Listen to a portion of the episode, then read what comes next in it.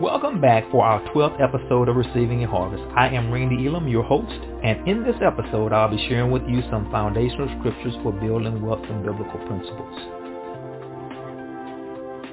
Your Harvest is a bi-weekly podcast that offers inspiring messages of managing your resources as financial stewards. Join Randy as he shares on how to improve your financial health through biblical principles. As we continue our journey in building wealth, it is important that we remember that God owns everything. And as we seek his kingdom and his righteousness, he will add the things we need. God owns everything, and his resources are supernatural, unlimited, and eternal. As God gives us the ability to build wealth, wealth becomes a resource that God has placed in our care. And God will bless us when we are faithful over the resources that he has placed in our care. We are stewards managing God's resources during our time on earth. We won't take anything with us once we are no longer living on earth. A steward is a person that acts as an administrator of the finances and property of another.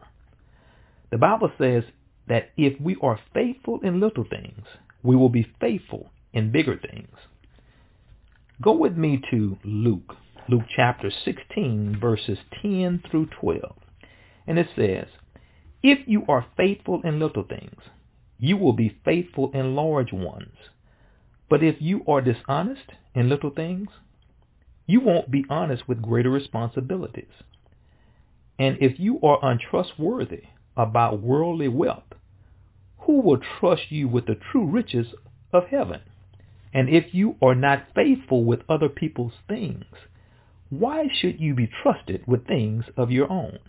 So as a good steward, we must be faithful in managing God's resources that he has placed in our care. When we give into the kingdom of God to support our church, we demonstrate that we are a good and faithful steward.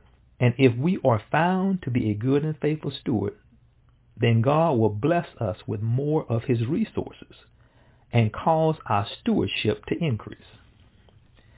In 2 Corinthians chapter 9 verses 10 and 11, the Bible says that God is the one who provides seed for the farmer and then bread to eat. In the same way, he will provide and increase your resources and then produce a great harvest of generosity in you. Yes, you will be enriched in every way so that you can always be generous. As we give into the kingdom of God, we must do it with a willing heart. The Bible tells us that God loves a cheerful giver, and he will provide all you need. Go with me to 2 Corinthians chapter 9, verses 6 through 8. And it says, Remember this, a farmer who plants only a few seeds will get a small crop, but the one who plants generously will get a generous crop. You must each decide in your own heart how much to give, and don't give reluctantly or in response to pressure.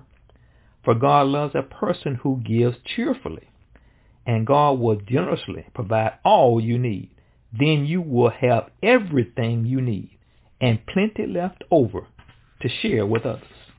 You know, we can have complete confidence in the Word of God. The Word of God is alive and it is full of power. It is an active Word that is always producing the results that God intended it to produce.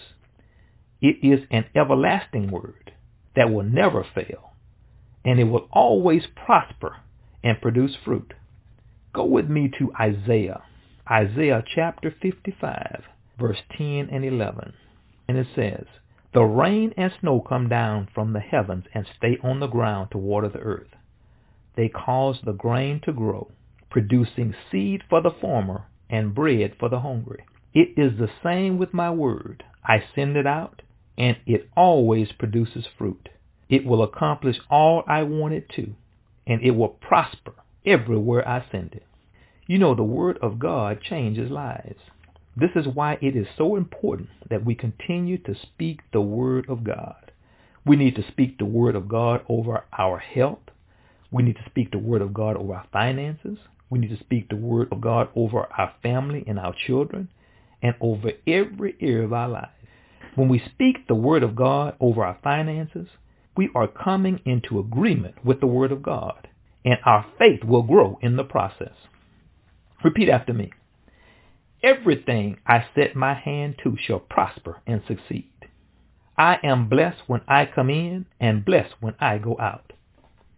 The blessings of God are chasing me and overtaking me. Wealth and riches are in my house, and my righteousness endures forever. My storage places are filled with plenty and overflowing. I can do all things through Christ who gives me strength. Hallelujah. What a mighty God we serve. Amen. Well, this concludes another episode of Receiving a Harvest. I look forward to sharing with you more biblical principles to improve your financial health. So until next time, be blessed.